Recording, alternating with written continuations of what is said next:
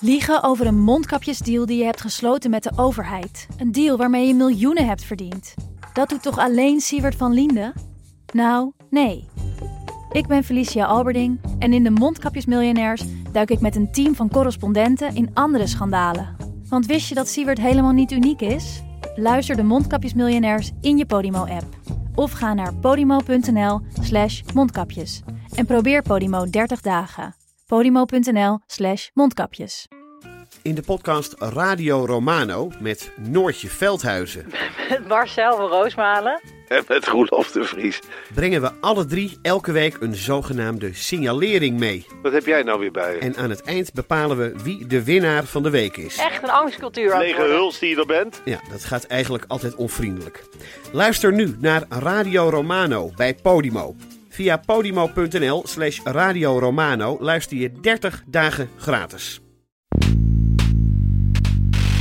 And to my darling mama, as you begin your last great journey to join my dear late papa, I want simply to say this. Thank you. Dit is Betrouwbare Bronnen met Jaap Jansen.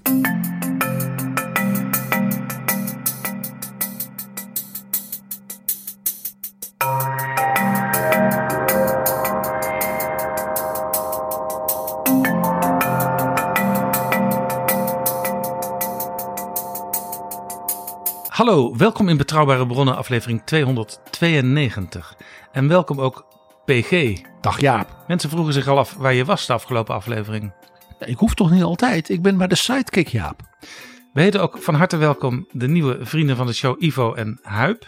Dank jullie wel. En wil jij ons ook helpen met een donatie? Ga dan naar vriendvandeshow.nl slash bb. P G, koningin Elizabeth de Tweede... die zei over de vriendschap tussen Nederland en het Verenigd Koninkrijk: over the many hundreds of years of our shared history, there are few nations who are able to claim a closer bond. Ten slotte was het een oranje stadhouder die koning van Engeland werd. Met de Glorious Revolution. Als je de televisie aanzet en je uh, hebt per ongeluk B B C één aanstaan, dan zie je al de hele week alleen maar, alleen maar gaat het over koningin Elizabeth en een beetje over koning Karel de Derde, King Charles de Derde. Jaap, het hoort ook gewoon tot de Europese cultuur van eeuwen en eeuwen en eeuwen dat het moment van overgang, want dat is het, van een dynastieke periode naar een nieuwe, ja, dat dat als het ware een moment is ook van hele grote politieke, constitutionele betekenis, maar ook ja, hoort bij zeg maar, de spiritualiteit, de cultuur, de emotie van een natie. En dat geldt natuurlijk bij deze koningin heel in het bijzonder, omdat ze natuurlijk heel jong al en onverwacht op de troon kwam. Ja. En ongekend lang bleef en in die tijd ja, een soort icoon werd. En in de recentere geschiedenis is alleen Lodewijk de Veertiende van Frankrijk langer op de troon geweest. Maar ja, die was ook een jaar of vijf toen hij formeel koning werd. De eerste tien jaar was zijn moeder de regentes. Elizabeth werd heel onverwacht koningin, hè? Als jong meisje. Ja, dat was jonge vrouw. negentien tweeënvijftig. Omdat haar vader, koning George de Zesde, toch echt onverwacht stierf. Al was bekend dat hij longkanker had gehad, ook al geopereerd was daarvoor. En een hele zware roker was geweest. Uh, maar toch vooral ook uh, waarschijnlijk is gestorven door de enorme stress van het koningschap. Waar hij, ja, doordat zijn broer het niet meer wilde, plotseling, uh, ja, toegeroepen werd. En ja, natuurlijk de oorlogsjaren en alles daaromheen hadden heel veel van hem gevergd. Ja, maar Elizabeth werd dus geboren uh, met, met niet het idee: ik word ooit uh, de vorst. Nee, haar vader was zeg maar, de tweede zoon van koning George de Vijfde. En de oudste zoon, David werd hij genoemd. Die volgde dus ook George de Vijfde op als koning. Als ja. koning Edward. Dus zij zou ja, het nichtje van de koning zijn. En misschien wel ja, met een of andere adellijke prins. Of anderszins trouwen en veel met paarden doen. En En ze is dus in dat opzicht ook helemaal niet opgeleid geweest als meisje, geprepareerd op dat koningschap. Ja, toch, zodra ze geroepen werd, kwam ze voor de camera en zei ze: ik zal alles geven, of ik nu kort leef of lang leef, maar ik zal alles geven. Toen was ze dus eigenlijk net kroonprinses en als het ware geen kind meer. Uh, dat ze dus ook voor het eerst, als het ware op het, ja, het, het filmscherm sprak tot met name ook de jeugd en, laat ik zeggen, de, de, de hele bevolking, om te zeggen: dan zal ik het doen en dan zal ik het doen tot mijn laatste snik. I declare before you all, that my whole life, whether it be long or short, shall be devoted to your service. Er gaat ook een verhaal over, uh, we hadden het net over die relatie ook met, met Nederland, dat toen zij gebeld werd door Juliana dat ze van plan was te abdiceren en het over te dragen aan Beatrix, dat ze toen met haar hoofd schudde. Dat is even gezegd, typically Dutch, en de hoorn op de haak heeft gelegd. Nou, dus zo'n moment zoals we dus nu uh, hè, met de Britten en ook dat Commonwealth en toch ook wel internationaal beleven, ja, dat is een moment, en dat is ja, in de Europese cultuur gegroeid, in de middeleeuwen, met name ook in de Renaissance, toen je als het ware die grote, zeg maar, ceremonies kreeg, die ook in de baroktijd allemaal nog prachtiger allemaal werden, hè, met Versailles en dergelijke. En ja, in de negentiende eeuw aan de ene kant dus wat geregulariseerd werden en vervolgens ook vaak met de komst van de constitutionele monarchie vereenvoudigd, maar ook daardoor politieker nog werden, omdat er ook nog een verstandhouding tussen die vorst en de onderdanen en de politiek was ontstaan. Uh, denk achttien achtenveertig Tormekke bij ons, die er daarvoor niet was. Nee, en we hebben het er al vaak over gehad, P G. In al die voorgaande eeuwen kenden al die mensen uit de elite in Europa, die kenden elkaar. En op uh, vorstelijk niveau is het eigenlijk nog intensiever geweest, want die mensen waren ook voor een groot deel allemaal nog familie van elkaar. Er waren natuurlijk dynastieën die zoveel prinsen en prinsessen hadden uitgeleend aan andere vorstenhuizen, dat, ja, dat die als het ware een soort netwerk vormden in Europa. Uh, ik geef twee voorbeelden. Uh, de Deense vorsten, daar was een koning Christiaan, waarvan op een bepaald moment werd gezegd: dat is de oom van Europa. Want die had zijn eigen kinderen, die had neven en nichten. En die, dat was een hele vruchtbare familie. Die ble- mensen bleven ook allemaal leven. Het is blijkbaar gezond in, in Denemarken. En overal in Europa had je dus Deense prinsen en prinsessen die of de echtgenoot waren of de, de neef. Maar dus in elk hof had je wel een paar Deense prinsen en prinsessen. Waaronder ook bijvoorbeeld in Sint-Petersburg. En ook in Londen. Dus dat was een heel machtig, minder zichtbaar netwerk. En natuurlijk het misschien wel beroemdste voorbeeld is natuurlijk het mini-huis Saxen-Coburg. Uh, dat ja, ook wel spottend de Stud Farm of Europe werd genoemd. Uh, he, waar natuurlijk uh, koning Leopold van België van was. Die al daarvoor getrouwd was geweest met de kroonprinses van Engeland. En natuurlijk prins Albert, de echtgenoot van koningin Victoria. Dus dat huis Saxen-Coburg, dat had overal zijn vertakkingen. En had dus een enorme invloed. Ja, hoewel het een heel klein vorstendommetje was. Koningin Elizabeth ligt nu in Westminster Hall. En daar blijft ze tot maandag, de dag van de begrafenis. Mensen kunnen ook uh, tot maandag zes uur dertig daar in de rij staan. En uh, misschien een laatste groet brengen. Ze ligt in Westminster Hall op een verhoogd platform. En op de kist ligt de koninklijke standaard met de rijksappel en scepter. En haar kroon. En ja, dat is wel heel bijzonder in de geschiedenis. Dus de kroon van koningin Elizabeth de tweede. En in het midden daarvan hangen een aantal hele grote parels. En die zijn van de ornamenten van koningin Elizabeth de eerste. Die zijn dus bewaard in de loop der eeuwen en zijn verwerkt in die kroon. Die parels van dus deze toch al grootste koningin uit de Engelse geschiedenis, die zijn dus bewaard en uiteindelijk verwerkt. He, nadat ze dus in haar leven in haar oren had gedragen. In, aan, in de binnenkant van dus de kroon van de huidige, nu gestorven koningin Elizabeth de tweede. Shakespeare heeft wel eens geschreven: uneasy lies the head that wears the crown. En dat is ook zo. Ja, in meerdere, dat is ook zo. In meerdere opzichten. Die, die begrafenis maandag, daar komen iets van vijfhonderd hoogwaardigheidsbekleders, zoals dat dan zo mooi heet. Zelfs keizer Naruhito van Japan zal daar zijn. En dat is heel bijzonder. Dat is heel bijzonder. De keizer van Japan gaat overigens, net als koningin Elizabeth zelf, niet naar begrafenissen van buitenlandse staatshoofden. Dan bij hoge uitzondering. Dat gold ook voor koningin Elizabeth. Dus het was ook heel bijzonder in negentien drieënnegentig. Ik woonde toen in Brussel. Heb dat dus allemaal meegemaakt. Dat bij de zeer plotselinge dood van koning Boudewijn zowel koningin Elizabeth en prins Philip als het keizerpaar uit Japan daarvoor naar Brussel kwam. Dat was dus een in de geschiedenis uniek moment. En het feit dat dus de keizer van Japan nu naar Londen komt, is in dat opzicht ook zeker zo bijzonder. Ja, de dood wordt, als het gaat om de keizer van Japan, als onzuiver beschouwd. Dus daar moet je eigenlijk niet mee in aanraking komen. Nee, want de keizer van Japan is een nakomeling van de godin van de zon. Dus die kan niet dood. Maar het Japanse koningschap is toch wel enigszins gemoderniseerd eh, sinds de Tweede Wereldoorlog?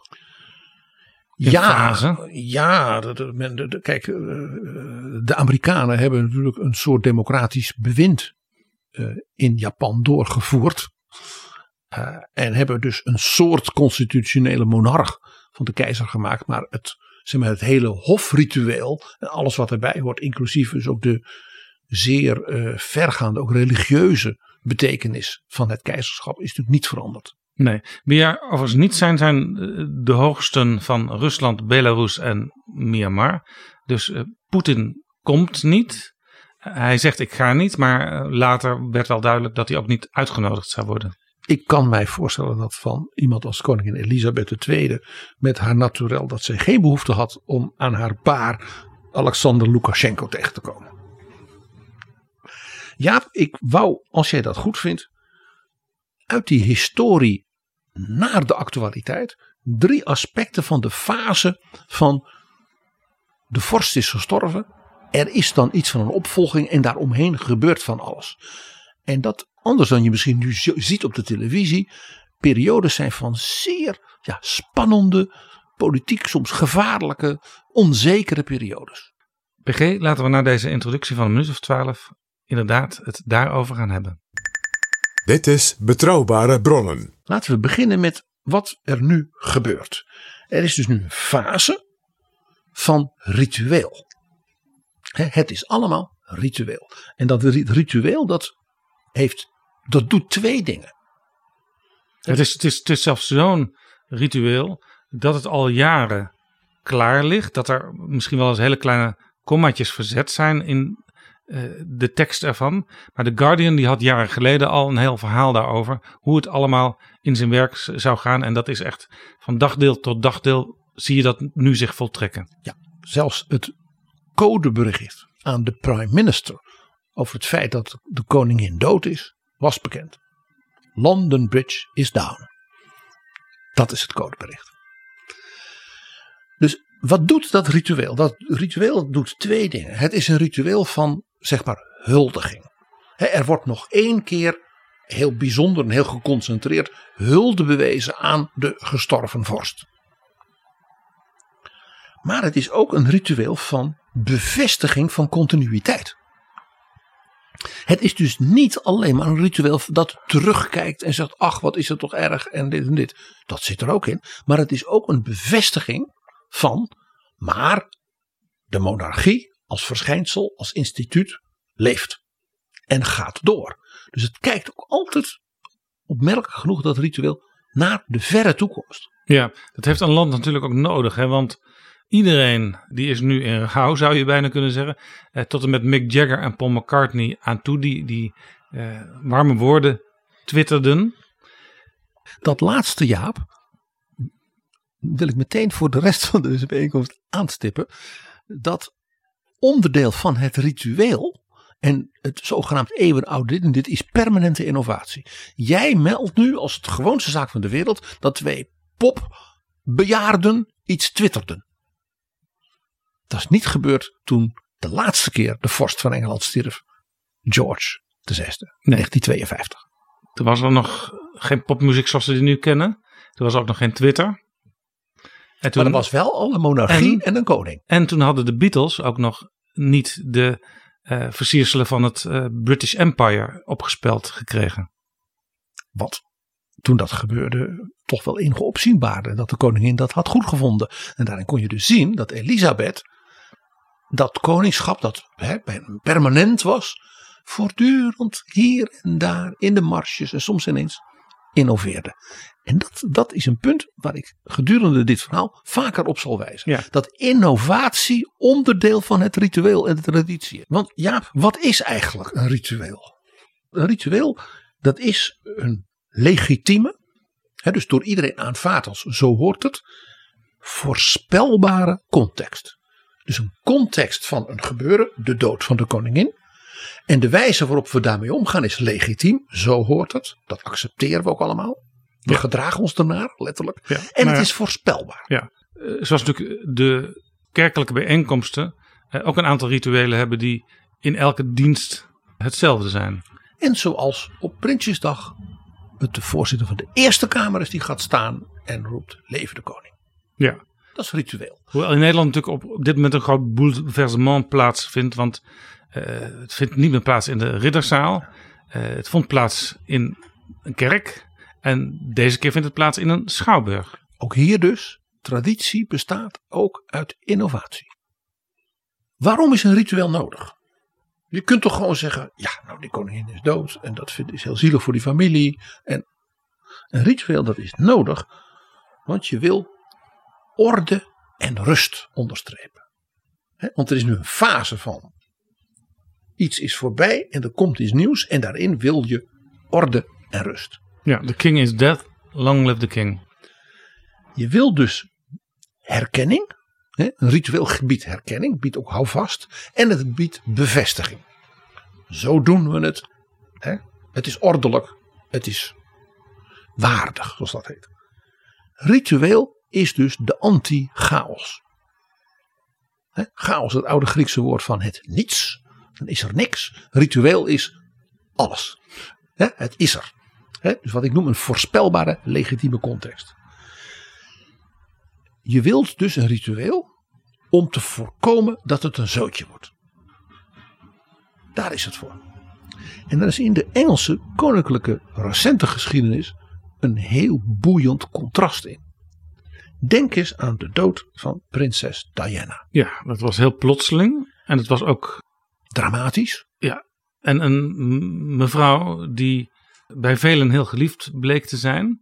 En er kwam een soort onvrede in het publiek dat zij niet de juiste behandeling kreeg vanuit het koninklijk huis. Er was een hoop gedoe omheen. Maar waarom was dat?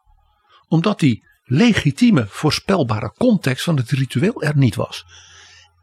Het idee dat een jonge moeder met ook nog een hoop huwelijkstoestanden, ja, in Parijs in een tunnel doodgereden wordt. Want dat is wat er gebeurt. Ja, ze was ook al gescheiden van ja, Charles. Da, ja, daar was natuurlijk niets op voorbereid. Haar uh, schoonmoeder, de koningin, en haar moeder, de Queen Mum, die toen uh, bijna honderd was, ja, dat was allemaal voorbereid. Ja, en dan moet er iets gebeuren. Dus wat gebeurde er? Er werd, en dat, hè, jij zei het al, geïmproviseerd bij het leven. Dus dat werd een media uh, ding van celebrities. Die kwamen ook allemaal. En een popzanger ging een aangepast tekst van zijn liedje zingen. Elton John. Ja, en haar broer ging een toespraak houden die natuurlijk ook volstrekt ongepast was. En er stonden een heleboel mensen langs de kant te huilen. En er werd met plastic bloemen ge- geworpen en wat dan niet. Het was dus een hoop spontaniteit en emotie. Ja, overigens Tony Blair, die vernieuwde hier ook. Ja, die moest als premier, ja, riding the wave, zoals dat heet. Die moest proberen die orde en rust waar het ritueel voor zou kunnen zorgen, ja, die moest hij dan maar improviseren. Hij kwam uit zijn zondagkerkje, als ik het me goed herinner, met zijn gezin. Er stond al een microfoon klaar en er stonden natuurlijk tientallen camera's. En toen zei hij: The people everywhere, not just here in Britain, everywhere, they kept faith with Princess Diana. They liked her, they loved her. They regarded her as one of the people. She was the people's princess. And that's how she will stay, how she will remain in our hearts and in our memories forever. Maar dat was eigenlijk ook wat op dat moment al zichtbaar was. Uh, het publiek riep om Diana en vooral ook om hulde voor Diana. Nou ja, het publiek riep niks. En waar was de koningin? De koningin zat maar in haar paleis. Nee, die zat in Schotland. Ja, in Balmoral. Waar ze ook is overleden. Dus ver weg, letterlijk, op de hei. Dus het feit dat er geen ritueel was, geen context, maakte dus dat die anti-chaos van het ritueel er niet was en het dus een chaos werd. Het werd een zootje. Niet lang daarna overleed de Queen Mum. Ze werd honderd en één. En Tony Blair was nog steeds premier. En die zei, nou ja, dat staat allemaal vast. Al, al vijftig jaar wat er dan gaat gebeuren. Dat wordt een volledig klassieke, ouderwetse, traditionele, imperiale begrafenis. En die dacht, nou ja, we're going through the motions. En Tony Blair heeft, zo weten we uit de dagboeken van zijn rechterhand, Alistair Campbell, verbijsterd toegekeken toen ze dus hun kantoor in Downing Street tien verlieten. Dat er dus rijen mensen, ja een kilometer of zo, stonden om die honderd en één jaren oude Queen Mum nog één keer te huldigen in Westminster Hall. Toen zeiden ze, hier zie je dus de kracht van dus ritueel, traditie en dus die orde en regelmaat en dat kader wat zoiets geeft. Ja, interessant, want de afgelopen dagen is ook vaak benadrukt dat het British Empire, zoals dat ooit in volle glorie functioneerde, dat dat eigenlijk verschrompeld is tijdens het regnum van Queen Elizabeth de Tweede.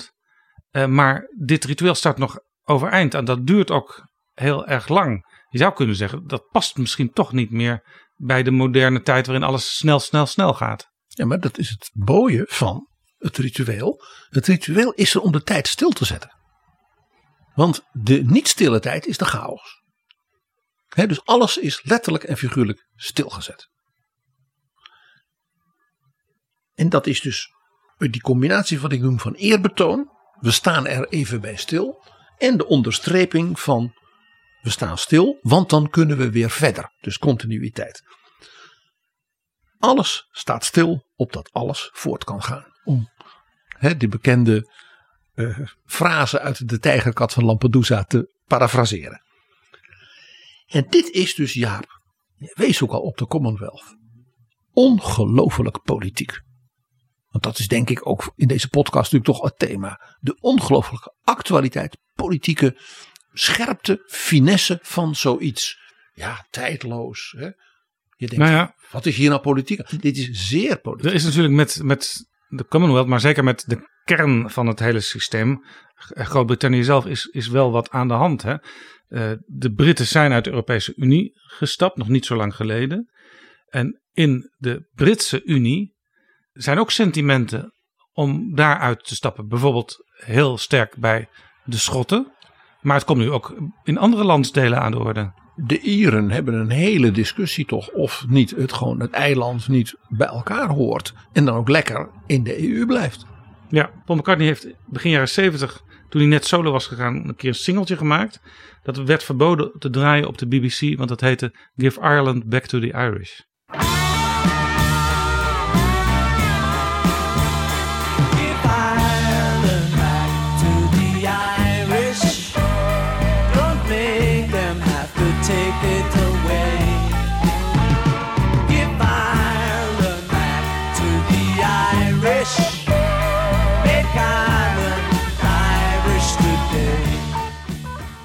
Hoe politiek kun je het hebben? Hoe politiek het was. The Queen has passed. We krijgen nu King Charles de Derde. En de premiers van zowel Canada als Australië hebben onmiddellijk in hun eerste reactie hulde gebracht natuurlijk aan de Queen. En hoe vaak ze bij hen was geweest en de mensen van haar hielden enzovoort enzovoort. En onderstreept, natuurlijk komt er geen referendum nu koning Charles aantreedt. Dit is dus puur politiek. Ja, dus die continuïteit onderstrepen. Op het moment dat je zegt van ja, nu die drieënzeventigjarige prins dat dan overneemt. Nou, we moeten maar eens kijken of we hem niet kunnen dumpen. Ja, dat dan is... heb je dus politie. Dat is, dan zou men zeggen dat is toch buitengewoon on, onaangenaam. Ja, dat hoor je overigens wel op heel verre afstand hè, bij eilanden de premier ver van, weg. De premier van Barbuda in de Cariben. Die werd dus ja, een beetje uh, pootje gelicht doordat gezegd. U heeft vorig jaar aangekondigd dat er tussen nu en een jaar of vier een referendum komt. Gaat dat referendum door? Dit was zo'n voorbeeld van elk antwoord op de vraag is fout. Ja. Hij heeft zich er niet onaardig uit gered. Maar dit geeft dus aan hoe dus een fase als dit door en door politiek is. Op het moment dat we dus zien in de wereld dat Canada, Australië, de E U, de Britten, de Verenigde Staten, ja, ook in een soort democratische staat die elkaar een beetje moeten vasthouden. Verband weer meer ook tegen de autocratische regimes optreden. Dat op dat moment zoiets gebeurt. Ja, je, je ziet ook een paar innovaties waarvan je zegt dat zou ook niet meer anders kunnen nu. Bijvoorbeeld uh, de waken bij de kist. Dat waren vroeger alleen maar mannen. Maar Princess Anne was er nu ook. Ja, dat is een heel mooi thema. Namelijk dat het ritueel en traditie bestaan bij innovatie. En Queen Elizabeth de Tweede zal mede daarom nog heel lang in de geschiedenis ook voortleven en een figuur zijn. Omdat ze met haar tijdloosheid opmerkelijk innoverend was. Maar dat deed ze met een soort light touch. Zoals ze dat recent nog deed. De allerlaatste keer met Paddington Bear. Als een volleerd come- comedieactrice van vijfennegentig. En ze vroeg dus aan dat beertje T. en, en, en nog extremer eigenlijk. In tweeduizend twaalf bij de Olympische Spelen in Londen. Eh, werd ze zelfs opgehaald door James Bond. En in een helikopter gedropt boven de festivallocatie. Zodat ze met haar parachute kon landen en de Olympische Spelen kon openen. En als een volleerd dry comic actrice, ja, zat ze achter haar bureau met corgis, natuurlijk te werken aan de, hè, de, de Royal Boxers. En mister Bond, ja, zegt ze. En ze wist dus wat ze moest doen, want ja, dat zat in haar schema. Ze moest met hem door Buckingham Palace lopen, met de corgis, naar die helikopter. En Boris Johnson die vertelde deze week in het Lagerhuis bij de herdenkingsbijeenkomst haar leden die iets wilden zeggen over hun band met de Queen dat konden doen. Uh, vertelde Boris Johnson. She knew instinctively how to cheer up the nation, how to lead a celebration. I remember uh, innocent joy more than ten years ago after the opening ceremony of the London Olympics when I told her that the leader of a friendly Middle Eastern country seemed actually to believe that she had jumped out of a helicopter in a pink dress and parachuted into the stadium. Zoals ook de misschien wel beste anekdote over de Queen en wereldleiders was dat haar minister van Binnenlandse Zaken, die blind was, van Labour, had zijn geleidehond bij zich bij de ontvangst van president Vladimir Poetin. En net voordat Poetin binnenkwam en werd dus aangekondigd, begon die hond, die altijd heel lief en stil was, enorm te blaffen. Waarop de Queen tegen deze minister zei: dogs hebben toch hele aparte eigenschappen. Ik kan getuigen dat die hond altijd heel rustig is, want ik heb David Blunkett ontmoet in Den Haag. En toen had hij die hond uiteraard ook ja, bij zich. Die had hij altijd bij zich. En dus de enige keer dat hij zich dus niet gedroeg in aanwezigheid van de koningin was bij het moment dat Vladimir Poetin werd aangekondigd. En de koningin eigenlijk vond dat die hond ja, ja misschien wel slimmer was dan veel mensen.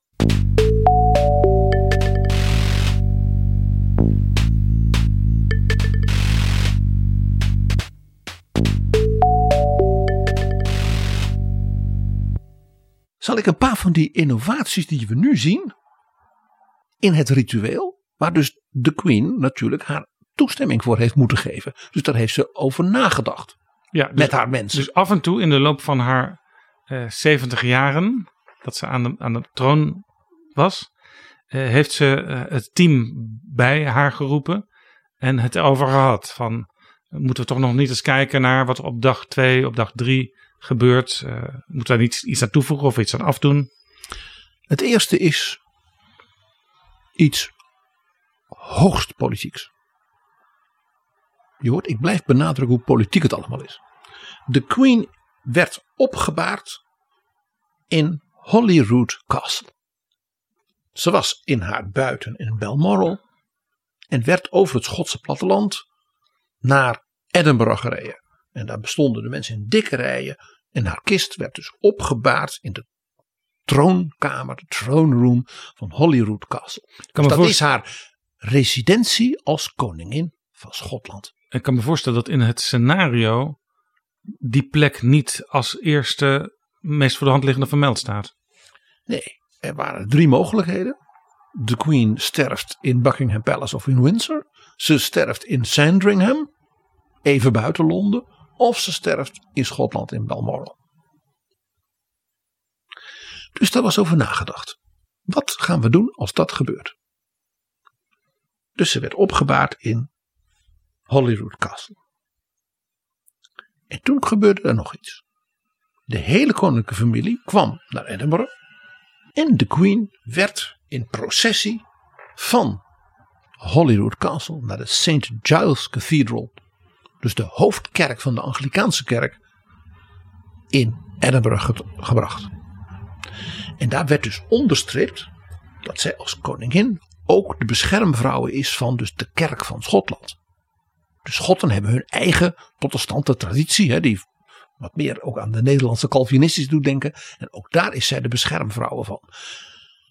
En ja, er was dus de hele koninklijke familie bij. Dus zij onderstreepte de eigenstandige rol van haarzelf, haar familie, haar geloof, haar politieke rol in Schotland. Ja, en politiek betekent dit dus ook dat het zeker de komende jaren lastig zal zijn om een referendum te houden in Schotland. Dat referendum komt er. Maar zij zet hiermee met haar overlijden en dit ritueel dus een enorm politiek statement. Ik ben tot mijn laatste snik een Schots meisje. Nou, Schotland, dat heeft mijn hart. En ik zal he, zelfs letterlijk ook, ik word uitgedragen uit de kerk van ja, Schotland. Nu zou natuurlijk Schotland, wordt het onafhankelijk, uh, zo'n positie als uh, andere landen in het gemene best kunnen kiezen. Uh, wel zeg maar die paraphernalia van dat koningshuis, maar politiek verder onafhankelijk. Maar het is onmiskenbaar natuurlijk een politiek gebaar, zonder natuurlijk een politiek gebaar te zijn. En dat zijn de beste politieke gebaren, zoals je weet, Jaap.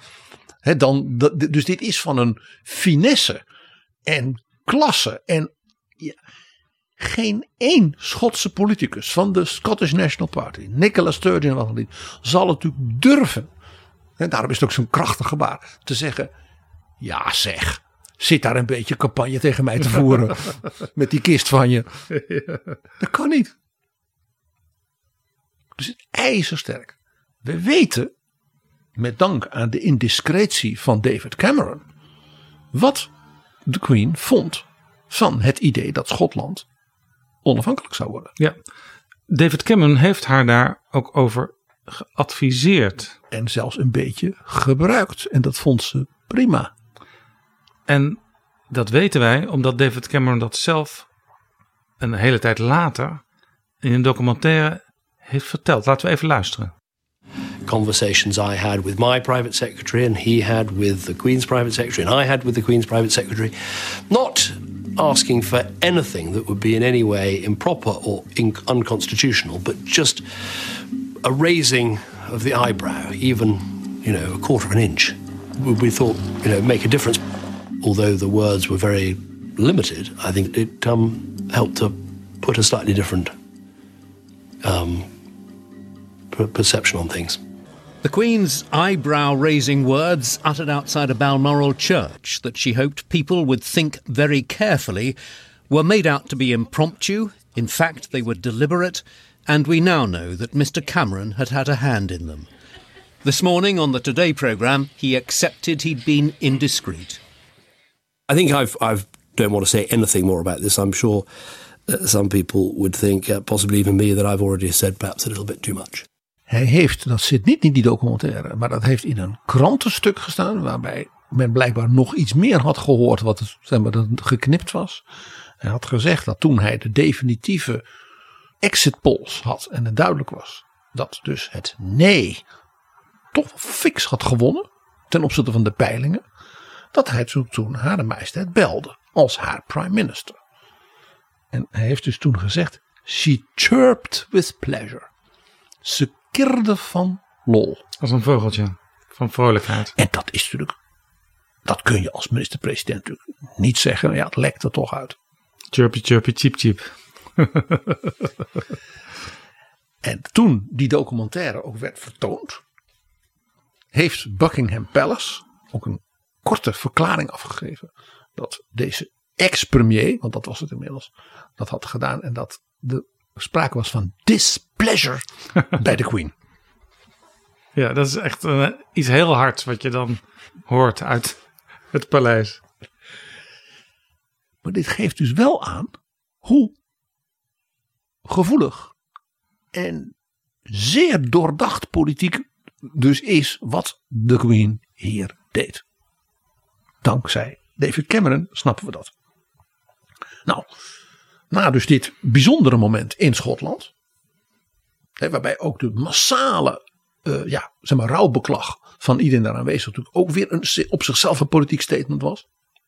Hè, die reacties. Ja, ik zag zelfs op televisie, ik dacht dat het in een Nieuwsuur was, een man die zei: ja, ik ben eigenlijk een verklaard republikein, maar ik had toch het gevoel dat ik hier nu naartoe moest en dat ik hier uh, ja, een laatste groet moest brengen. Ja. Want, want ze is toch van ons allemaal. Dat, daar kwam het eigenlijk op neer. Nou, wat ik zei.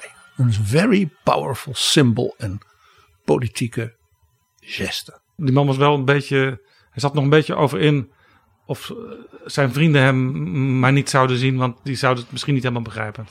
Nou, zo politiek dus, Jaap. Ja. Nou, vervolgens gaat de Queen natuurlijk naar de hoofdstad, naar Londen. En daar was het weer een soort onderstreping van het aspect, niet innovatie, maar van traditie. Want wat gebeurt er? Zij werd opgebaard in Westminster Hall. En opgebaard worden in Westminster Hall is wel, zeg maar, het ultimum. De laatste die daar opgebaard was, was haar moeder. Westminster Hall maakt deel uit van het complex waarin ook het Lagerhuis en het Hogerhuis zitten. Ja, want dat is de Palace of Westminster, zoals dat heet. En dat was dus het paleis van de koningen en de koninginnen in de middeleeuwen en de, ook de, nou ja, alle grote namen van de geschiedenis nadien. Uh, en daar was dus ook, daar vergaderden, nou ja, zoals bij ons hè, op het Binnenhof de Staten-Generaal bij de vorst kwam, was dus ook zo. Men kwam dus naar het paleis van ja. de vorst in Londen. Overigens, dat paleis is uh, grotendeels verbrand en uh, uh, het parlementaire deel, uh, dat is hard aan uh, renovatie toe, net zoals het Nederlandse Binnenhof. Alleen daar zou het geen nou, een jaar of tien duren, maar daar zou het echt ja, ontelbare decennia duren voordat het klaar zou zijn. En ze schuiven het maar steeds vooruit. Ze willen die beslissing niet nemen. Nee, dat Palace of Westminster wat er nu staat, hè, wat we kennen van de Big Ben en alles, dat is dus helemaal niet oud. Hè, het paleis van koningin Elizabeth de Eerste en al haar voorgangers en opvolgers is in achttien vierendertig volledig verbrand. Dus niets overeind gebleven, op één ding na: Westminster Hall. En dat is een architectonisch juweel en een ja, design, zouden wij nu zeggen, meesterwerk uit de late veertiende eeuw. En is dus in de eeuwen nadat het in het, de eerste jaren van de vijftiende eeuw uh, ja, gereed was, gebruikt voor alle grote koninklijke, politieke, eh, constitutionele ceremonies van de Britse geschiedenis. Dus de Queen Mum werd daar honderdéén opgebaard. En Jaap, dat was dus in deze eenentwintigste eeuw. Weet jij wie de laatste persoon was die daar voor de Queen Mum was opgebaard in negentien vijfenzestig, dus bijna veertig jaar daarvoor? Nee. Winston Churchill. Dat is interessant, want bij al die documentaires die B B C één de hele week al uitzendt, hoorde ik ook uh, Elizabeth het een keer hebben over Winston. Zij sprak over Winston, dus niet de prime minister of meneer Churchill, maar hij was blijkbaar zo dierbaar dat hij Winston was voor haar. Ja, hij was haar eerste premier in negentien tweeënvijftig. Dat was in de periode dat hij voor de tweede periode premier was. Ja. Hij was een tijdje weg geweest, weggestemd en kwam weer terug. Ja. Was niet zijn meest glorieuze periode, want hij was eigenlijk te oud. Maar dat is een ander verhaal. Ja, ja. Maar misschien juist uh, op dat moment bij zo'n jonge koningin die plotseling tot het ambt geroepen werd, wel heel goed dat er zo'n ervaren premier was op dat moment. Het, het gaf meteen ook weer dat punt wat ik eerder aanstipte. Continuïteit en innovatie. En toen was zij de innovatie. Die hal van Westminster, die, ja, die is, dat was een idee van de koning. Die wou zo'n feesthal. En hij zei, en dat kunnen we als Britten ook best betalen. Hij heeft daar een speciale belasting voor bedacht. Hij zei, iedere Brit die het koninkrijk heeft verlaten, bijvoorbeeld voor straf, in ballingschap was ja. gedaan, die kan terugkomen, maar dan moet hij daarvoor betalen. Ah. En die belasting op dus mensen die in ballingschap waren gestuurd en anderen die dus in Engeland wilden wonen, die belasting werd gebruikt om Westminster Hall te bouwen. Doet me een beetje denken aan Malta en Cyprus, waar je een zogenaamd gouden paspoort kunt kopen. Althans, tot voor kort kon dat. Als Rus bijvoorbeeld. Als je ja. maar voldoende op tafel legde en investeerde in het land. Ja, de, de toenmalige koning zei, daar kan ik mijn grote feesthal van bouwen.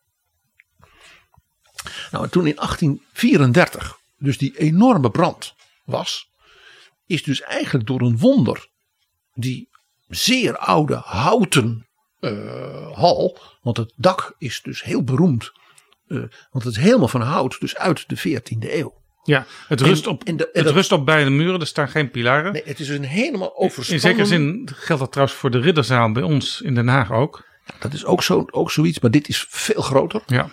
En is, ja, het is een subliem uh, soort design van de gotische bouwkunst. Uh, en ja, dat, heeft, dat, was, ja, dat is een toparchitect geweest. Het leuke is, we weten ook wie die, wie die man was. We weten zelfs de naam van zijn medewerkers. Er is heel veel over hem bekend. Hij heeft heel veel dingen in Londen voor die koning gebouwd. Onder andere ook het hele nieuwe dak van Westminster Abbey. Dat is allemaal van diezelfde architect.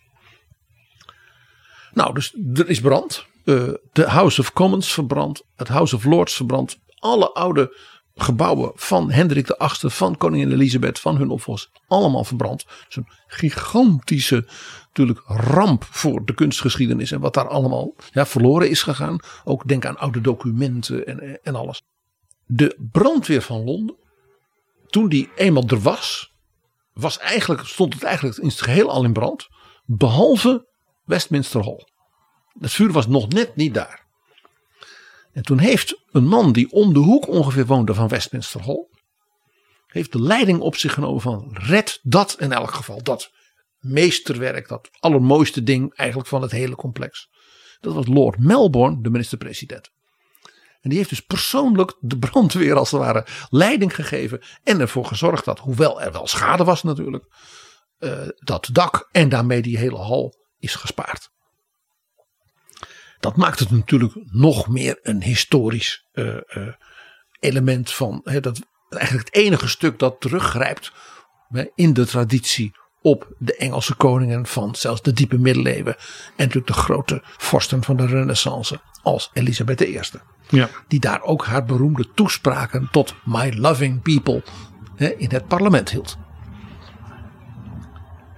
Dus dit is puur traditie. Ja, wat je koningin ook ziet, wordt opgebaard in dat ene ding van haar voorvaderen, koningen tot in de diepe middeleeuwen. Ja, wat je ook uh, zag uh, afgelopen week uh, was dat voortdurend die, die, die zwarte auto's met uh, koninklijke familie en allerlei dignitarissen erin uh, op, op weg uh, waren. Uh, en ook, vind ik zelf heel mooi, uh, een aantal malen werd de kist ook gedragen en dan liepen ook uh, Koning Charles, uh, zijn, uh, zijn broers. zus, en zijn broers en zijn, hun kinderen, zijn zonen en hun, hun vrouwen, et cetera, et cetera, liepen er uh, achteraan. Ja, uh, dat is onderdeel geworden van traditie. Dat is weer zo'n innovatief aspect. Uh, meer van deze tijd.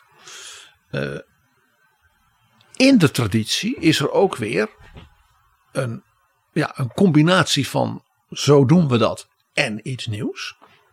De, de kist van de Queen zal uit Westminster Hall in een korte processie naar Westminster Abbey worden gedragen. En dat is interessant dat ze daar de uitvaartdienst zal hebben en niet in de veel grotere Sint-Paulskathedraal, waar je veel meer mensen in kwijt kunt. Maar ja, Westminster Abbey is de kerk waar zij is getrouwd met prins Philip en daar is hij natuurlijk gekroond. Ja. Het is de kroningskerk van de Britten. Dus dat is ook een persoonlijk element waarin ze dus de twee belangrijkste, zeg maar, dingen in haar leven, blijkbaar haar huwelijk met Philip en haar kroning, ja, weer bijeenbrengt. Wie bij is haar bijvoorbeeld waar. Wel in Saint Paul's Cathedral uh, heeft daar de uitvaart gehad? De laatste Engelse vorst wiens uitvaart is gedaan in Westminster Abbey is in de achttiende eeuw geweest.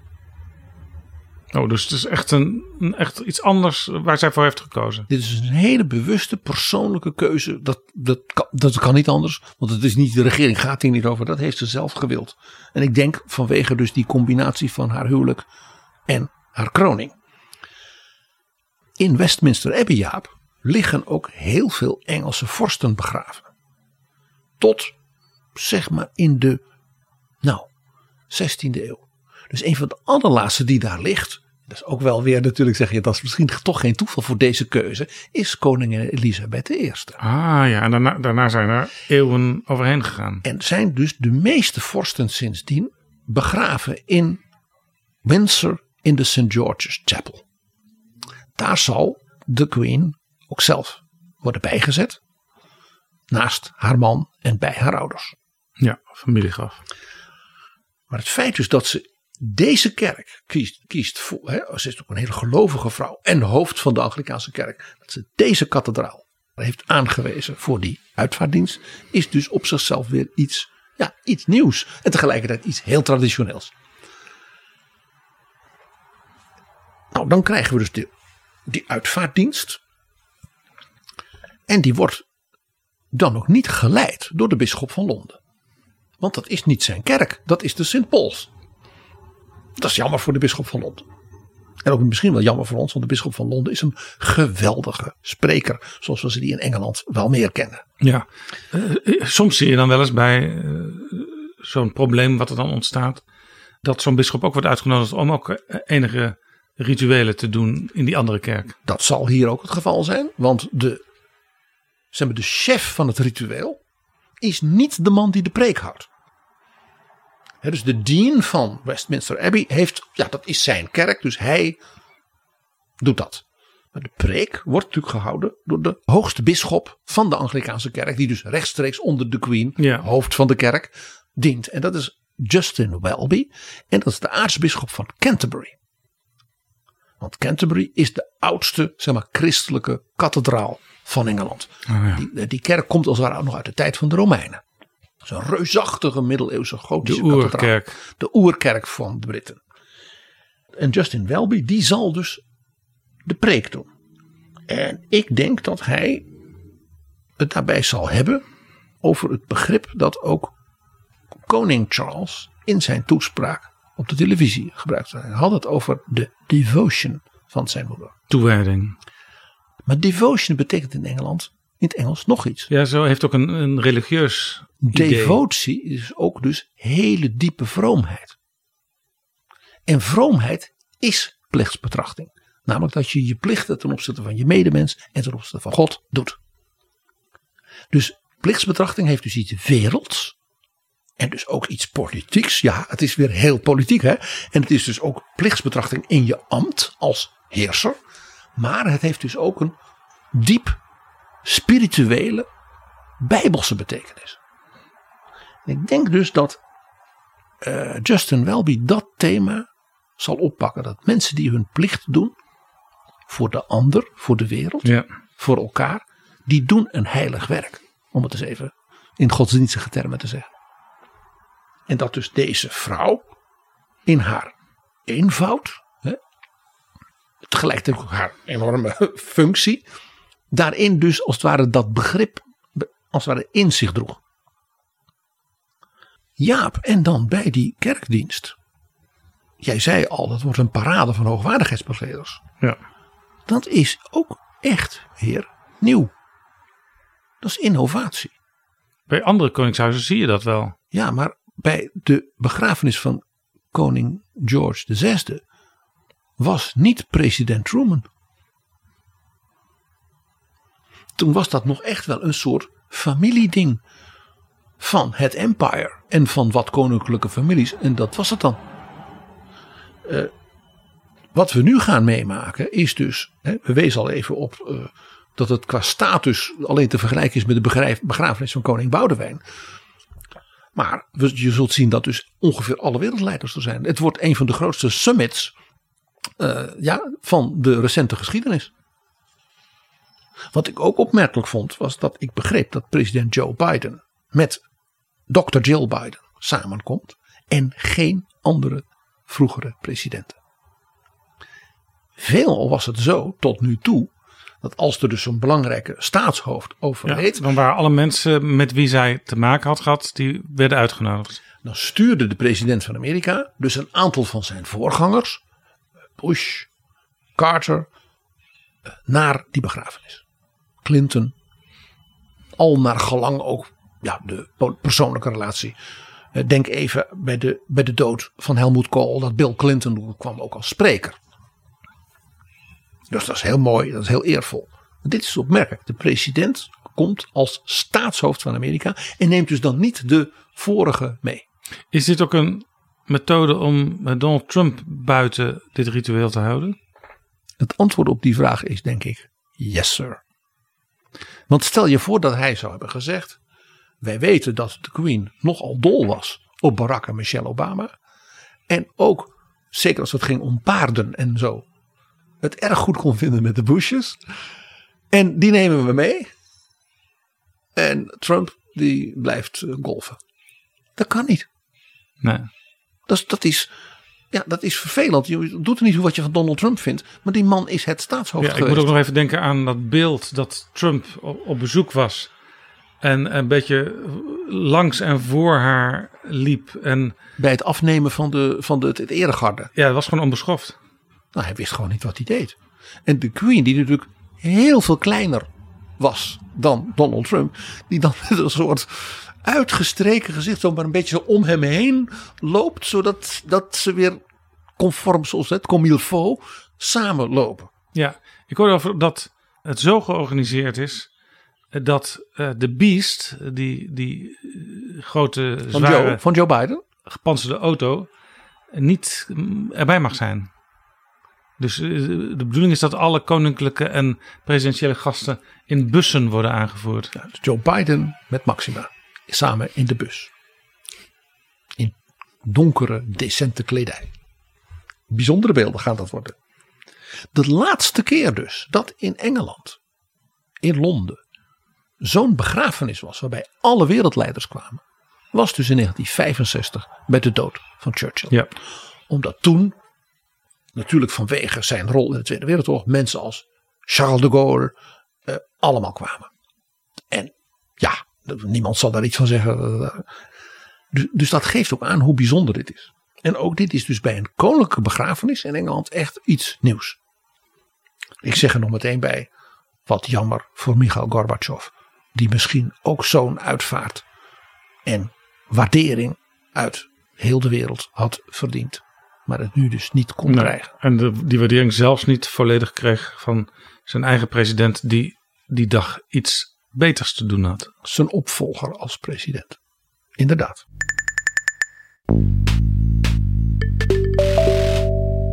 Dit is Betrouwbare Bronnen. Een podcast met betrouwbare bronnen. P G, een monarchie let altijd heel erg op dat er een opvolger wordt gecreëerd. Meerdere, want er kan wel eens iemand uh, omvallen. En dan moeten een, er anderen klaarstaan. Een heir en een spare, zoals dat heet in het Britse koningshuis. En je ziet dus dat het soms uh, ja, plotseling komt, zoals bij Elizabeth zelf. En dat het soms ook lang kan duren, zoals bij Charles. Ja. Opvolging is dus in een monarchaal systeem, dus politiek, constitutioneel riskant. Vandaar dus die nadruk op ritueel.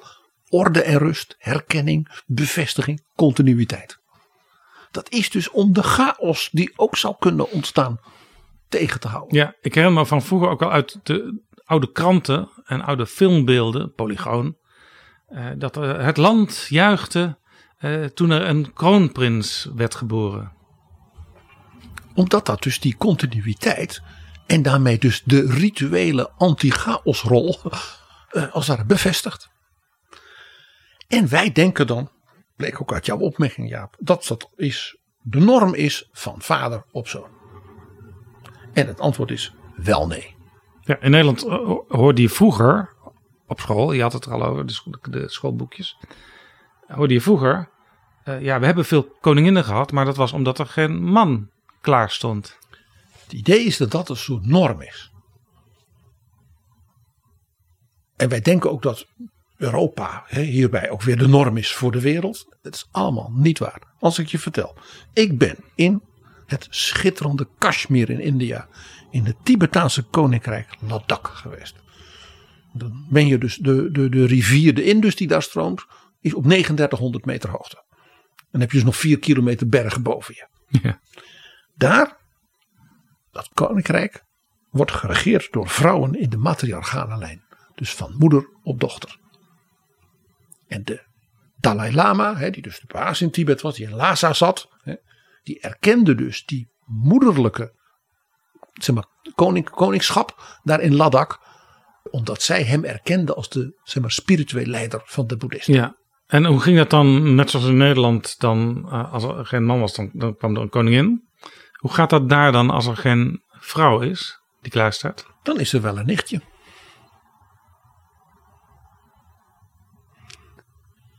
Maar wij denken natuurlijk altijd, ja, dat is in Europa, dat dus komt uit het oude Rome, hè? Keizers van Rome. Dat was ook niet van vader op zoon. Dat was helemaal geen regeling voor de opvolging. Julius Caesar werd vermoord. Nou, uiteindelijk na een soort burgeroorlog werd zijn neef Octavianus keizer Augustus. Die ja. naam kreeg hij later pas. Ja. Dus de verhevene betekent dat. Die was getrouwd met mevrouw Livia. Die had een zoon uit haar eerste huwelijk. Die werd na allerlei gedoe in de familie geadopteerd door Augustus en werd keizer Tiberius. Nou, we, we kunnen nu het hele Julius Claudius huis aflopen. Maar ik zal je zeggen, niet één opvolging daarin was van vader op zoon. Aha. Er is er zelf een opvolging geweest bij de, bij de neef werd vermoord en zijn oom de keizer werd. Ja, ja ik, ik, ik probeer zoveel mogelijk Shakespeare-uitvoeringen te zien. En daar zie je dit elke keer terugkeren.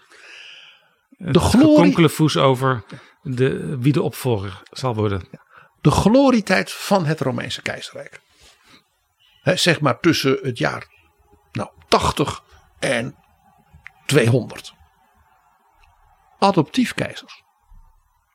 Nerva, zeer gedegen, saaie bestuurder, adopteerde een Spaanse generaal, waarvan hij wist, die kan dat ook, maar die is ook goed in de militaire organisatie, dan moet iets gebeuren. Dat was keizer Trajanus. Die adopteerde uit het dorp waar hij geboren was in Spanje, vlakbij Sevilla. Je kunt daarheen, de Romeinse stad Italica, ga daarheen. Een jongeman, en dat werd keizer Hadrianus. Die adopteerde, nou, je ziet al een weer een ander. En dat is de beroemde keizer Marcus Aurelius, de filosoof op de troon. Dus dit was de glorietijd van Rome in macht, aanzien, uh, rijkdom. Uh, ja. Niet één vader op zoon. Nee, maar het was meestal wel dus aangewezen door de voorganger. De voorganger, ja. Door een adoptie. Behalve misschien als die vermoord werd. Ja.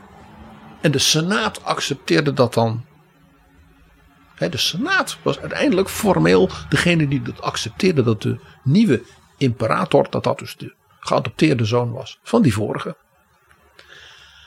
Nou, Duitsland, de keizers. Jij weet, die werden gekozen. Dat was niet van vader ja. op zoon. He, Karel de Vierde, de Boheemse vorst van Praag. He, die dat keurvorstensysteem bedacht en organiseerde. Wat dus de grondwet werd van het Duitse keizerrijk van de middeleeuwen. Pas na vijftienhonderd was het zo dat het huis Habsburg een soort gewoonterecht kreeg. Want zelfs daar is tussen die Habsburgers af en toe ook een Beierse keizer geweest. Ja. Nou, denk eens aan het koningschap in Saudi-Arabië of dat van de, we hebben het er een keer uitgebreid over gehad, over de Mughal heersers in India. Daar ging men in de familie of elkaar vermoorden. Bij de Mughal gingen de neven en de broers, die hadden allemaal een leger en die vochten met elkaar. En de winnaar, die, die, die werd het. We hebben, ik heb toen verteld over Akbar, die, wat was hij, twaalf. Maar al zo'n briljante generaal was dat hij won. En uh, ja, dat was zo'n persoonlijkheid. Dat hij er zo'n vijftig jaar op de troon zat. Ja. Maar ja, als zijn neven had hij dus of vermoord, of wat ze in India deden, dan werd zo iemand blind gemaakt. Dus dan kon je niet meer heersen. Nou, bij de Saoedi weten we ook hoe dat gaat. Die prinsen, allemaal familie of nakomelingen van de oorspronkelijke prins Ibn Saud, die gaan daar bij elkaar zitten en dan wordt er gelobbyd en gestreden en gedit en gedat in de familie. En uiteindelijk komt er dan één bovendrijven. Maar dat is dus een hele volksstam van honderden mensen die dus onderling haat en nijd en corrupt en wat dan niet, echt niet van vader op zoon, zeg maar, geregeld. Dus wij denken Europeanen dat dat zo is. Omdat wij natuurlijk denken dat Europa de norm van de wereld is. Dat is uit de koloniale tijd. Dat zit gewoon in ons. Dat krijg je er ook moeilijk uit. Dus, dus dat is eigenlijk uh, koloniaal denken als we dat denken. Ja, en het is eigenlijk dus, dat laat zien dat we nog hele wilde Germanen zijn. Want het is uit de Germaanse stammen. Daar komt het van. Dus essentieel voor een monarchie is voorkom gedoe, burgeroorlog en erger in zo'n opvolgingsfase. Want dat destabiliseert het bewind en daarmee dus ook je legitimiteit. En die continuïteit. Dus ook hier, het ritueel is ook hier weer zo belangrijk als anti-chaosmaatregel. Ja. Mag ik een paar voorbeelden geven uit de geschiedenis, ook in ons eigen land, waarin je ziet hoe een monarchie dus echt alles uit de kast moet halen om te voorkomen dat de zaak een rotzooi wordt. Dan denk je, dat een paar voorbeelden. Eén voorbeeld. In Nederland. Koning Willem de Tweede tekent de grondwet hè, van Thorbecke, zal ik maar zeggen. En kort daarna overlijdt hij volkomen onverwacht in Tilburg. Hij had wel al, hij was waarschijnlijk, zouden wij zeggen, een hartpatiënt. Maar dat, ja, dat werd in die tijd niet zo genoteerd als nu. En hij is dus echt heel plotseling overleden. Ja, in zijn paleis in Tilburg. Ja. Zijn zoon, dus kroonprins Willem, was op dat moment in Engeland, want hij had ruzie met iedereen. Uh, had weer iets gedaan met dames. En, nou ja, kortom. Uh, en die heeft dus toen ja, bezoek gekregen van, wij zouden zeggen de ambassadeur, op last van de regering in Den Haag. En die heeft gezegd, ik verdom het. Ik citeer letterlijk. Dat schijnt hij gezegd te hebben. Ik verdom het. Die zei, ik ben in Engeland. Ik heb een nieuwe maîtresse. Ja, het gaat mij goed. En uh, waarom zou en ik maak het geld weer aan land terugkeren? Dus zijn moeder, nou, je kent haar, Anna Pavlovna, de dochter van de tsaar. Die heeft dus alles moeten doen om haar zoon te verplichten naar Nederland te komen. Zodat hij tenminste aanwezig was bij de begrafenis van zijn vader. Nou, dus hij kwam en toen uh, is hij dus echt onderhanden genomen door zijn moeder en door de minister-president. Om hem te dwingen het koningschap te aanvaarden. Het heeft hij gezegd, ja maar ik doe het niet. Want die grondwet, dat is flauwekul. Ik wil kunnen heersen. He, hij, was, hij voelde zichzelf als een soort Romanov. En het is dus met name dus zijn Romanov moeder die heeft gezegd, jij hebt je te voegen als Oranjeprins naar de zeden en de grondwet van het Oranjehuis en van Nederland. Dus een ja. Russin, ja, opgegroeid ja, in de glorie van Catharina de Grote, die dus deze Oranjeprins moest uitleggen hoe hij zich had te gedragen als constitutioneel monarch. Nou, we weten, hij heeft het dan uiteindelijk toch maar gedaan. En nou ja, de bijnaam koning Gorilla uh, heeft hij het meer dan verdiend. We hebben het toch over de Romanovs. De broer van Anna Pavlovna was natuurlijk Alexander. Tsaar Alexander de Eerste. De Eerste, de, de overwinnaar van Napoleon. Die sterft heel plotseling in zijn paleis op de Krim. Eigenlijk op vakantie. Met een minnares. En nou. Dus voordat dat in Petersburg bekend was, begrijp je, dat duurde even. En toen was duidelijk, ja, hij had geen zoon. Hij had ook geen kinderen. Dus zijn jongere broer Constantin, die zou dan nu tsaar zijn. En die was onderkoning, regent in Warschau. En die maakte bekend dat hij dat helemaal niet van plan was om tsaar te worden. Er was bovendien een klein probleempje. Hij was getrouwd met een katholieke Paul, Poolse dame. Niet ja. van koninklijke bloeden, om maar nee, zo te zeggen. Nee. Dus ja, toen zei het hof, ja, wat moeten we nu? Nou, er was nog een jongere broer, Nicolaas Kolja. En die was beschikbaar en die wilde wel. Maar ja, die stond bekend als nogal uh, niet vooruitstrevend en militair gezind. En dat leidde dus tot een koeppoging van het leger tegen de nieuwe tsaar. Hier was dus het vermijden van gedoe en toestanden niet helemaal gelukt. Ja, dat en is trouwens een element wat we helemaal nog niet besproken hebben. Maar er is ook meestal nog een krijgsmacht die ook soms een vinger in de pap heeft. Zeker in vroeger eeuwen en in, in, in ja, zeg maar, autocratische bewind, zoals natuurlijk in hoge mate dat met het tsaar het geval was. Ja, je ziet het nu soms ook in dictaturen dat, dat soms uh, de dictator verdwijnt als het leger zegt nu is het genoeg geweest. Ja, misschien ook wel weer in Rusland. Ik zal nog één voorbeeld uit Engeland geven. Dat is een wel heel modern voorbeeld van hoe je als monarchie problemen kunt voorkomen. Koning George de Vijfde, dus dat is de opa van koningin Elizabeth de Tweede, die was stervende en dat duurde vrij lang. Dat duurde langer dan nu met Elizabeth? Ja. Want hier was het eigenlijk in twee dagen bekeken. Ja, eigenlijk een halve dag. Nou, op een bepaald moment was het duidelijk dat het begon af te lopen. En toen zei men, nou ja, dat duurt nog. Hè. De dokters, de artsen zeiden, ja, ja, nou, hè, ja. misschien in de loop van de nacht. En toen is dus, zeg maar, overlegd. Van ja, als hij nou in de loop van de nacht overlijdt. Dan, ja, dan gaan we dus in de ochtend. Ja, dan de, de nette kranten, de Times en zo, die zijn dan al gezakt. Dus dan komen er speciale edities van de tabloids. Bah. En de B B C kan dan ook niet een mooi voorbereid statement doen. Men heeft dus toen actieve euthanasie toegepast op koning George de Vijfde. Door hem gewoon een prik te geven. Zodat de nette kranten de volgende ochtend dus nog op tijd konden verschijnen. En de B B C dus een mooi koninklijk statement kon doen. En de tabloids ja, te laat waren. Euthanasie is natuurlijk lang een taboe geweest. Dat mag je wel Hoe zeggen. Hoe lang heeft het geduurd voordat wij wisten dat het zo gegaan is? Dat heeft wel even geduurd. Dat is pas door, door historici ja. naar buiten gebracht. Maar dit geeft dus aan hoe de opvolgingsfase ja, letterlijk en figuurlijk kan leiden tot zeer vergaande politieke en andere ingrepen. We hebben in Nederland gezien, in Rusland en ook in Engeland. Het lukt maar zelden dat een opvolging gaat dat je denkt als langs een snoertje.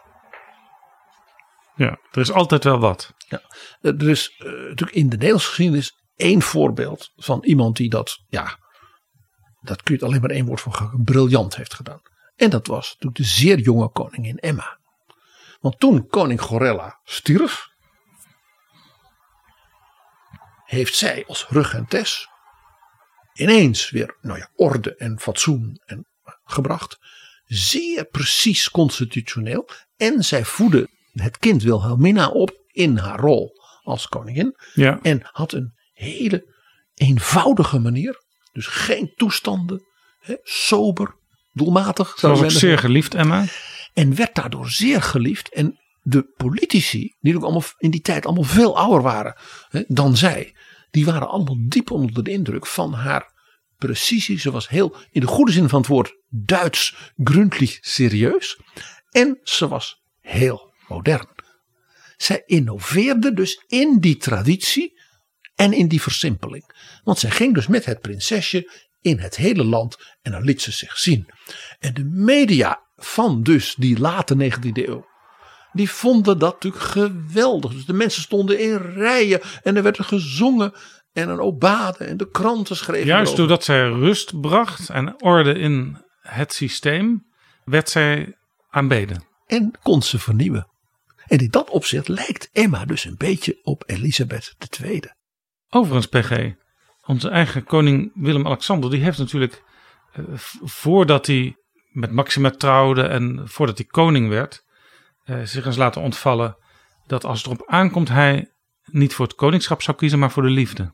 Ik denk dat in mijn toekomstige functie een echtgenote heel belangrijk is. En als je niet honderd procent vrij bent om die te kiezen, dat dat op den duur niet goed gaat. Dus je voelt zich volledig vrij op ja. dat terrein.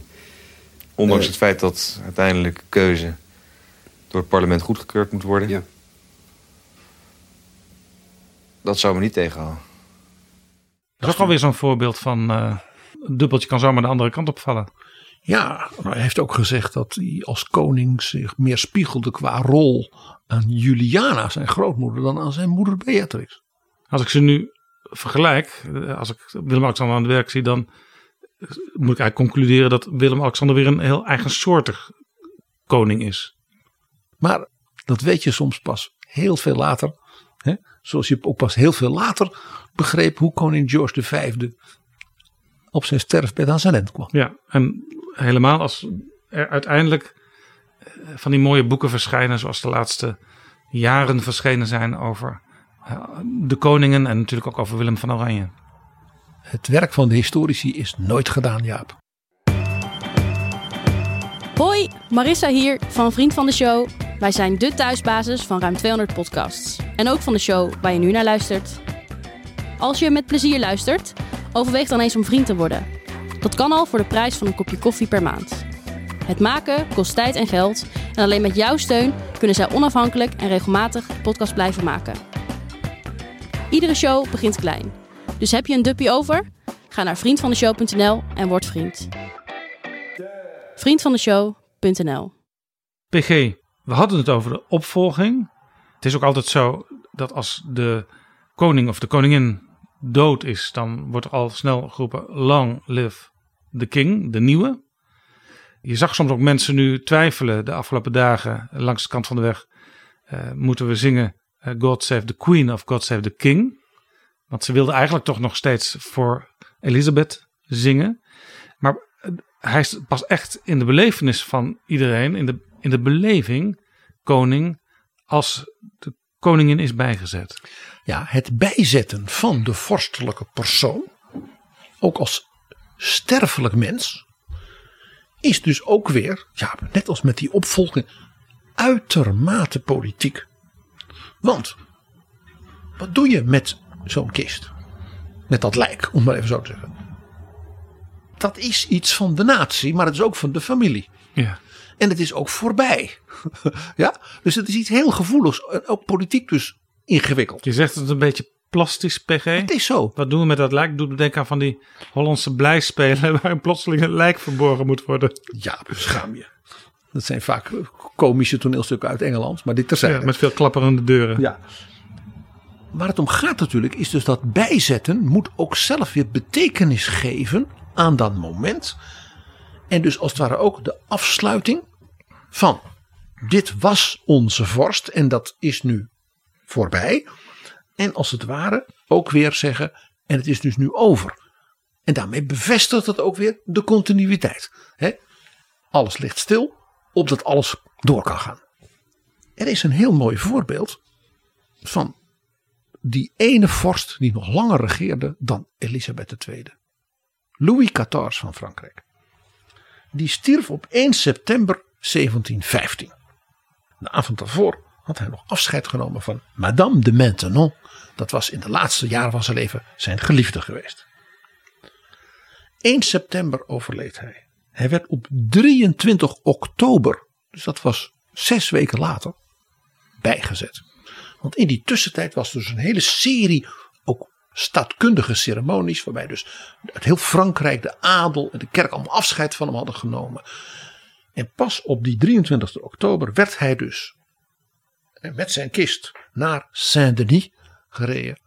En bijna twee maanden later. Ja, want in Saint-Denis, de kathedraal, noord van Parijs, liggen eigenlijk alle Franse koningen begraven. Met enorme praalgraven, ook sublieme beeldhouwkunst uit, ja, vanaf de middeleeuwen tot, uh, tot in de achttiende eeuw. Daar werd hij dan in de crypt gelaten, met op de plek waar dan zijn monument daarna gebouwd zou gaan worden. En de grootmeester van Frankrijk, dat was dus de allerhoogste adellijke figuur aan het hof na de koning, die mocht toen, ja, vanuit zeg maar, het altaar in de kerk de menigte toeroepen: Le roi est mort, vive le roi. Dus pas op dat moment, zes weken na zijn fysiek overlijden, was hij echt dood. Ja, ja, dat, dus dat is dat heel is dus, politiek. Dat is dus ja. een politieke dood. Ja, ja. ja dus dit is ook het moment als zijn moeder echt is bijgezet, dat Charles uh, uh, volledig als koning gezien zal gaan worden. Ja, en dan ook dan, dat is dan ook letterlijk het voorbij is. Le roi est mort, vive le roi. Jaap, één zinnetje nog over hoe ze dat in Spanje deden. In de, zeg maar, in de tijd van de Habsburgse ja, wereldheersers. Daar zeiden ze, als de koning dood was, dan riep de kroonraad geleerden bijeen om een advies. Hoe moest het document gaan heten waarin alle daden van de koning als een soort officieel stuk gepubliceerd zouden worden? En die geleerden moesten dan de troonraad een advies geven over de naam van de koning. Dus dat was als het ware een soort intellectueel-culturele bijzetting. Hij krijgt een naam voor de eeuwigheid en dan is het dus over. Dus bij koning Philips de Tweede, hè, altijd geëerd bij ons, hebben ze er heel lang over gedaan. Want hij had lang geregeerd, hij was ook een groot heerser. En ze besloten om hem Il Re Prudente te noemen. De voorzichtige koning. Men had ook gezegd, we hadden overwogen hem de rechtvaardige te noemen. De daadkrachtige en de vrome. En dat was hij ook allemaal geweest. Maar het meest opvallend bij al die eigenschappen was dat hij altijd alles zo zeer wel overwogen deed. Voordat hij besliste. Hij merkelde. Hij was de schriet voor schriet koning van Spanje. Il re prudente. En daarmee was dus zijn politieke leven ten einde. Dus die bijzetting hoeft dus niet alleen maar de kist ergens achterlaten zijn. Dat kan ook nog, hè, zoals in Frankrijk, zoals in Spanje, nog in een soort politieke vormgeving. Ja. Die het politieke, constitutionele karakter van dat einde onderstreept. Ja, nou zijn die graven, die zijn soms openbaar, vaak ook niet. Maar er is nog een variant en dat is de opbaring van de overleden leider. Ja, er zijn heersers die na hun dood in een soort glazen kist bewaard worden en daar dus nog altijd liggen. Bijvoorbeeld, ik heb hem bezocht in Moskou, Vladimir Lenin. En bijvoorbeeld in Beijing, ik heb hem bezocht daar, Mao Zedong. Maar denk eens aan vader en zoon Kim in Pyongyang. Denk eens aan Hugo Chavez, met wie dat ook gebeurt in Venezuela. Dit zijn allemaal burger. Er zijn geen koningen. Het is toch fascinerend, Jaap. Waarom doet men dit? In dit type regimes. Mijn analyse is dat die regimes, anders dan een monarchie, de pretentie hebben eeuwigheidswaarde te hebben. Hun ideologie is de enig juiste voor de hele geschiedenis. Dus die heerser die dat belichaamt, kan eigenlijk niet dood.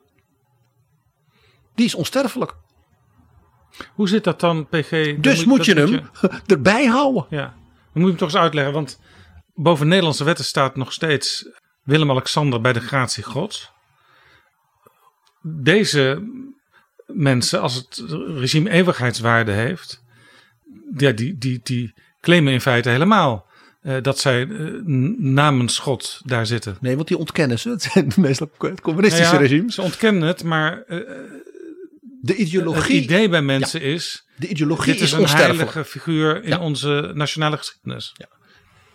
De ideologie die hij belichaamt, allemaal mannen, is onsterfelijk. Want waar? De gratie gods, Jaap, betekent precies het omgekeerde. Dat zegt Willem-Alexander, Elizabeth is een sterfelijk mens met alle dingen die ieder mens heeft. Dus zijn zonden, zijn talenten, zijn fouten, zijn... vul maar in. Hè? Niet iedere vorst is gorilla en niet iedere vorstin is Emma. Dus je regeert bij de gratie gods. Betekent dat, betekent... Dat, God, dat betekent dat God jou zijn gunst bewijst door jou tijdens jouw leven die autoriteit te verlenen, die geeft hij jou. Die heb jij niet ja, van jezelf. Er zit een zekere nederigheid in dus. Ja, jij mag dat doen, zoals Juliana bij haar inhuldiging zei. Sedert eergisteren ben ik geroepen tot een taak die zo zwaar is dat niemand die zich daarin ook maar een ogenblik heeft ingedacht haar zou begeren. Maar ook zo mooi dat ik alleen maar zeggen kan, wie ben ik dat ik dit doen mag. Dat was heel zuiver. Want zij zei, ik krijg nu die genade van mijn schepper die vijftig jaar lang die moeder van mij met dat enorme karakter heeft gekregen. Ja. Dus de gratie gods betekent, u mag dat doen zolang u leeft. En u bent een sterfelijk mens en u maakt fouten en u heeft mooie karaktereigenschappen en misschien ook wat minder. En u heeft grote talenten en bij andere dingen bent u helemaal niet goed in. Zo is het en zo bent u geschapen. Dus u heeft juist geen claim op onsterfelijkheid, goddelijkheid, almacht. En dat was natuurlijk precies het omgekeerde van, nou ja, de familie Kim en Mao Zedong en Lenin. Ja, P G, tot slot. Laten we ook even naar de moderne tijd kijken. De, de, de, laten we zeggen de democratische tijd. Jij zei al, het, het spijt je... En het spijt mij ook dat Gorbachev eigenlijk eh, niet op een, op een volwaardige manier ja, is waardig en eervol. Maar wat, wat, wat gebeurt er met mensen die veel betekend hebben voor bijvoorbeeld de geschiedenis van Europa? Nou, je ziet dus dat Europa nog jong is. De, die traditie van ritueel is er nog niet. He, toen Churchill stierf, dat konden de Britten. Westminster bids solemn farewell to the great commoner.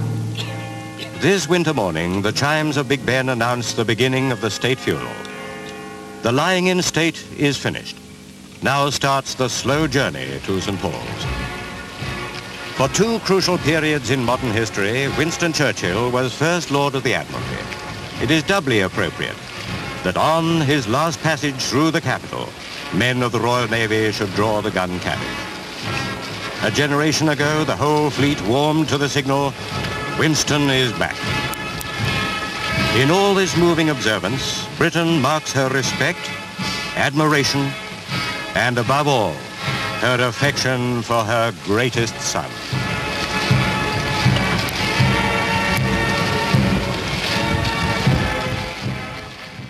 Dat was een kopie overigens van de begrafenis van Wellington en Nelson. Maar in Europa hebben we dat niet. Maar wie weet. Jij weet nog dat in twintig zeventien overleed Helmut Kohl. Ja, de, de, de man natuurlijk uh, van de, de Wiedervereinigung van Duitsland. En ook van Europa. Betrokken dat... ook bij de val van de muur. Uh, al die andere dingen. Die kreeg een grote bijeenkomst. Een herdenkingsbijeenkomst. In het Europees Parlement in Straatsburg. Stad op de grens van Frankrijk en Duitsland. En hij werd uitgeluid met toespraken door natuurlijk de gastheer, de voorzitter van het Europees Parlement, zijn politieke vriend en ook wel een beetje zijn politieke zoon, de president van de Europese Commissie, Jean-Claude Juncker. Een schitterende toespraak was dat. De Franse president, Macron, de Russische leider Medvedev, de oud-president van de Staten Bill Clinton, een mooi persoonlijk verhaal, natuurlijk bondskanselier Angela Merkel.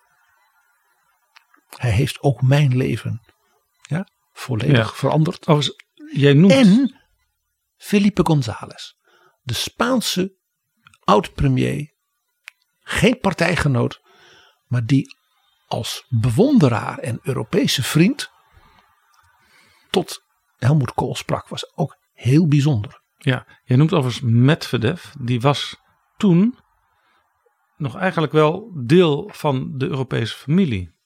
Die sprak ook. Ja. En nu uh, twittert hij de vreselijkste dingen over, over ons, over Europa. Ja. Dus wat met Kohl gebeurd is, dat zou ja, misschien het begin van een traditie kunnen zijn. Uh, je zult het mij uh, niet kwalijk nemen als ik wel eens denk van wat zouden we nou doen als de nu inmiddels zevenennegentigjarige Jacques Delors overlijdt. Eerburger van Europa, zoals Kohl en Jean Monnet. Ik zit ook wel eens te denken, Lech Walesa is negenenzeventig.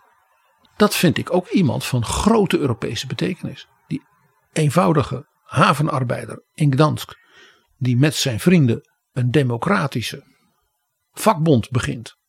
En die nou ja, tegen de klippen op, hè, enorm geïnspireerd door natuurlijk Karol Wojtyła, hun Poolse paus, ja, ja, er iets van maakte.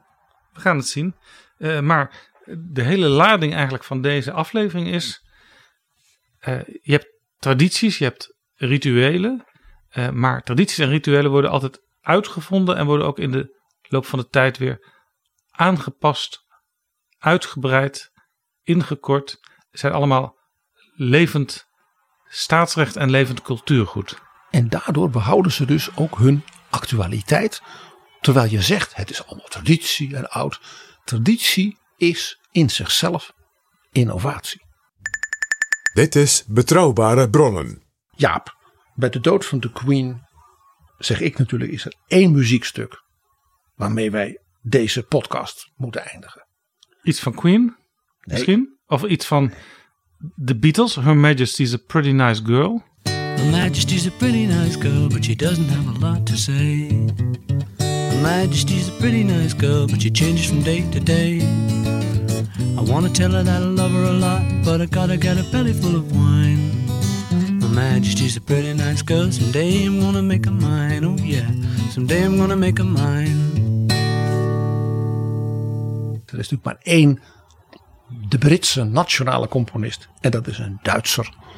En hij heeft ook nog grote werken, zeer populair in Italië, gemaakt en uitgevoerd. Georg Friedrich Händel. Uit Halle in zeg, wat wij nu zouden zeggen Oost-Duitsland. Die schreef in zijn opera Samson, dus uit het Bijbelverhaal, een hele beroemde aria. En die wordt gezongen door een meisje uit het volk als Samson aan het eind dood is. En het volk staat eromheen. En dan komt dat meisje staat op. En die ziet de engelen uit de hemel hem komen halen. En die zingt dus een bijna blije aria over dat hij nu naar God mag.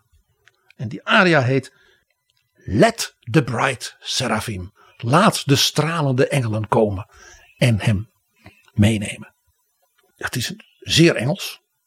Het is een van zijn meest geliefde opera's. En het was een, echt maar een lievelingsaria van weer de lievelingsdiva van de Royal Family. En dat was een Maori meisje uit Nieuw-Zeeland, dus uit de Commonwealth. Die hebben ze ook in de adelstand verheven. Dame Kiri Te Kanawa. Dus ik dacht, wij laten Dame Kiri Händels schitterende aria Let the Bright Seraphim zingen. Want dat past helemaal bij dit moment.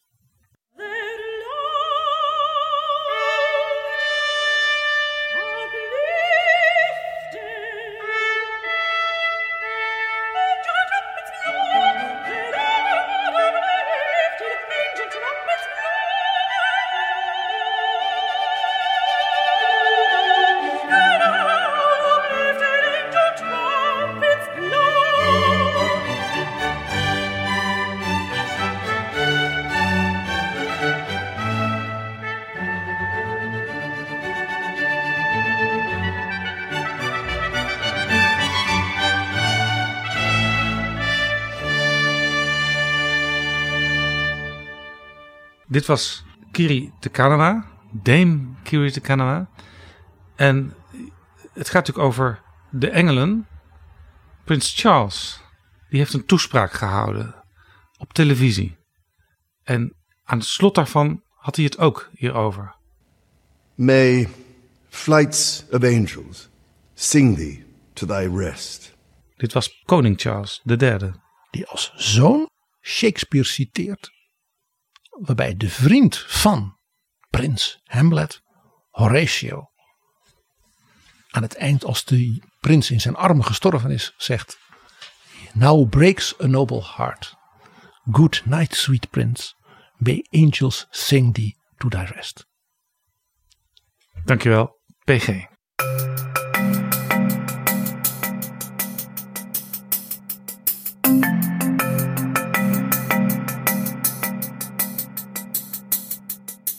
Zo, dit was Betrouwbare Bronnen aflevering tweehonderdtweeënnegentig. Deze aflevering is mede mogelijk gemaakt door de vrienden van de show. Wil jij ook vriend worden? Dan kan dat door het doneren van een bedrag, klein of groot. Ga daarvoor naar vriendvandeshow.nl slash bb. Tot volgende keer. Betrouwbare Bronnen wordt gemaakt door Jaap Jansen in samenwerking met dag en nacht punt n l.